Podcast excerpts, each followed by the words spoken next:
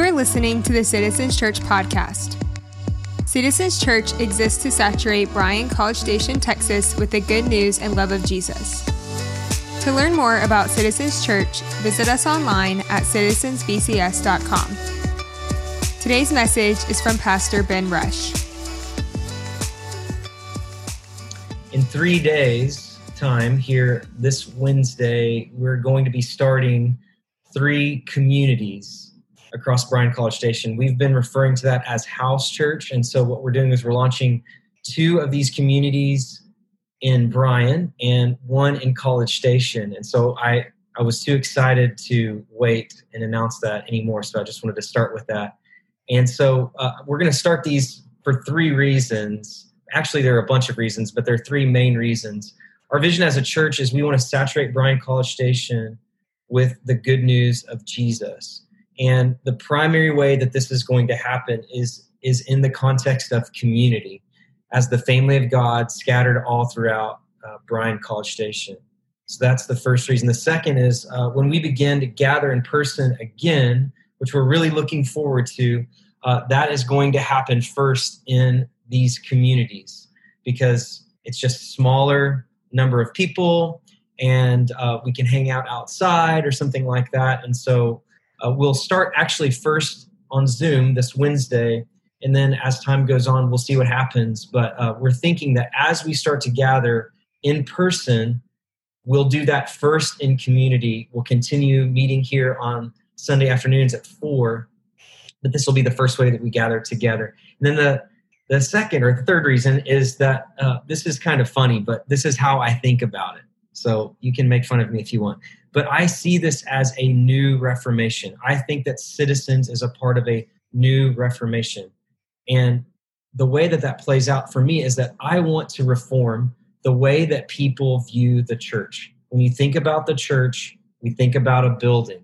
Well, that's when you look at the New Testament description, it's not there at all. It's actually a community of believers that gather together to worship, break bread, pray together, uh, study God's word, and we see that in Acts 2 42 through 47. And so we want to not deconstruct, we're not deconstructionists, we're not blowing up the church and like starting over again. We're looking at the earliest documents in scripture and saying, what does the New Testament say about the church? And we're striving to be like that. And so we see God's people gathered in community, we want to do that. And so those are just some of the ways that uh, that we see this tying into our vision and we're excited about it. These are some of the reasons that we're doing it. We're going to start on Zoom. At first, again, there's two meeting this Wednesday night in Bryan on Zoom, uh, and then one in College Station. And I'll be sending out more information actually in the next couple of days. And so I hope that you'll go ahead and pencil in on your calendar Wednesday at 7 to be a part of that. So Michelle read John 15, and you're wondering, what does this have to do with what we just read? Maybe, possibly. So, here, there's a lot going on in this passage, but what I want to do is simply look at one of Jesus's commands, okay, in light of where we're going as a church.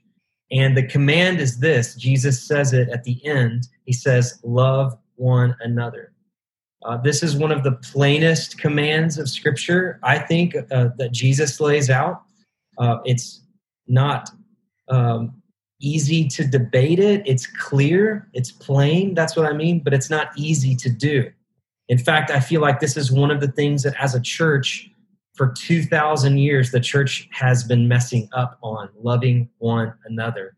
And so you think about all of the divisions and the fractures within the body of Christ that have existed for a long time and they exist today. And you think about maybe your own church experience as uh, living with other followers of Jesus. And you think about loving one another. Maybe you think of a couple of people that you really love and maybe some others that maybe you don't feel that way about. For me, and most of my life, the people that I've had the most fights with, the most disagreements with, the most inter- under, uh, misunderstandings with, people that I've been hurt by and people that I've hurt myself are all primarily in the church. And that's sad. It shouldn't be that way. And so I want us to be a part of the change. And that's what I'm excited about with starting these new communities. I want us to be a part of this new reformation, reforming the way redefining the way that people see church or think about church, and also reforming the way that people see followers of Jesus. And uh, so, how do we start that? I think we start looking at Jesus' command there in verse 17, and he says, This is my command love one another. So, throughout the New Testament, there are all of these one another uh, scriptures. I don't know if you've heard of this before, but the, the phrase one another is actually in the New Testament over 100 times. And 59 of those are tied specifically to a command that's meant to instruct us as believers and followers of Jesus how to relate to one another in community as his disciples. And so in my life, I feel like that most of the time I have functionally just kind of ignored this command in my everyday life. If I can maybe give you an example of my own brokenness and sin, um, a couple of days ago, I was on a text group with, or I reached out, excuse me, one on one to someone that I hadn't spoken to in in five years, and it's a brother in Christ who basically we just had a falling out five years ago, and I don't know if it was studying this passage or just he's been on my mind. I decided to reach out to him, but we were good friends. We lived in the same neighborhood. Our kids were friends. We dreamed together. We created ministry together, songs, and all kinds of interesting projects that we were a part of together until it all kind of fell apart and lines were drawn, sides were taken. And this is somebody that I loved dearly. And this is in the church, like I'm talking about. Loving one another was easy until it wasn't.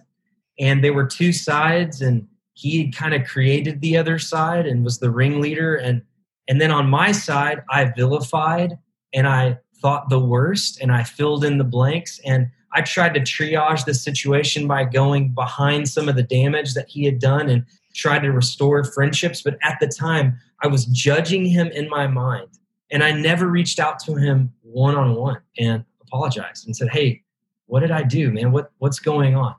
I mean even to the degree and this is embarrassing to admit, I tried to get the guy fired because it was so bad and it was so clear that he was stirring up stuff. And actually, the pastors and the elders that I reported to, they said, Yeah, he's definitely guilty and you're definitely innocent, but we're not going to terminate him.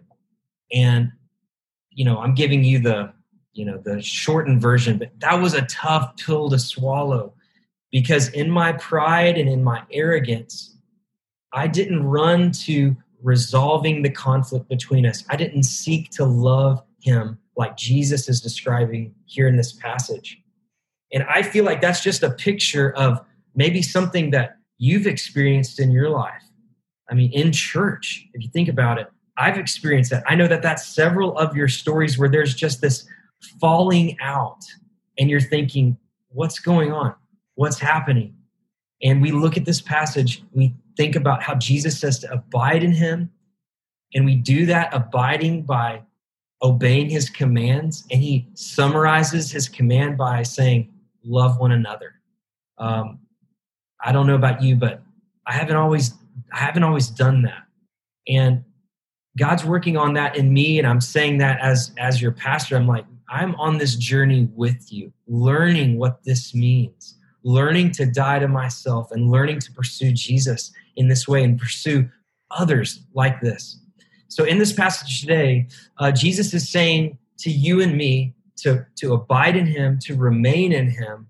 And He says the Father's going to prune us, which sounds painful, and it usually is. But if we stick it out, fruit is produced, and it all goes back to the main command, which is loving one another. And Jesus knows that loving one another is it's not our default. I, I, don't think he would have said that we need to do this if it was just a given, if it was something that was just easy to do. He knew it would be hard. And so, threaded all throughout the narrative of the New Testament, through the gospel accounts and through the epistles, are these little one another reminders. Now, when I say these, I'm going to pop five or six or 10 or so when I say these, this is all under the context of community and what we are about to step into, which is really, really exciting as a church. All throughout Scripture are, are threaded these one another statements. I'm just going to list a few. Love one another is one we're talking about today. Forgive one another. be devoted to one another, care for one another, be humble to one another, be gracious to one another, submit to one another, pray for one another, honor one another. One another. I mean, that's that's what God has called us into to be a part of his family is a one another-ness. And I'm making that word up. But there's this thing about being a part of a family and connected to other believers that's actually by design. It's something that Jesus has designed for us. And I don't want to I don't want us to miss out of that. I've missed out on some of that for a, a big portion of my life. And I'm really hungry for it. And so there are some obstacles to community. When we think about jumping in community, I can think of several obstacles. I mean, number one, I've been hurt in community and I don't want to be hurt again. That may be you today. You're like, hey, I don't know about this because I've been hurt. I don't want to be hurt again. I heard a, a quote, I'm going to steal it's either from Jon Tyson or John Mark Comer. I'm not sure. But basically, the idea is we are hurt in community and we are healed in community. We are hurt in community and we are healed in community. And so a lot of times we get hurt in community and we start building walls up and we say, okay, well, that was terrible and I'm not going to do that again. But actually, our call as followers of Jesus and his way is to engage, re engage in community. Maybe it's a new community, but when you do that, you start to let your guard down and you start to become vulnerable and open and honest with one another, and you're healed through the process. I know some of you have experienced that already here in the last year. I know we've experienced that. We hurt, we are hurt in community, we're healed in community. Another obstacle is mistaking community with chemistry or chemistry with community. We say things like, hey, I don't really know these people, they're not like me, or I'm not like them. And Jesus would say to us today, that's great, that's wonderful, because he's building a family you can actually have chemistry without community and community without chemistry. These words are not synonymous, they're not the same thing. It's actually really easy, if you think about it, to love the people who are exactly like you. It's assumed, everyone does it.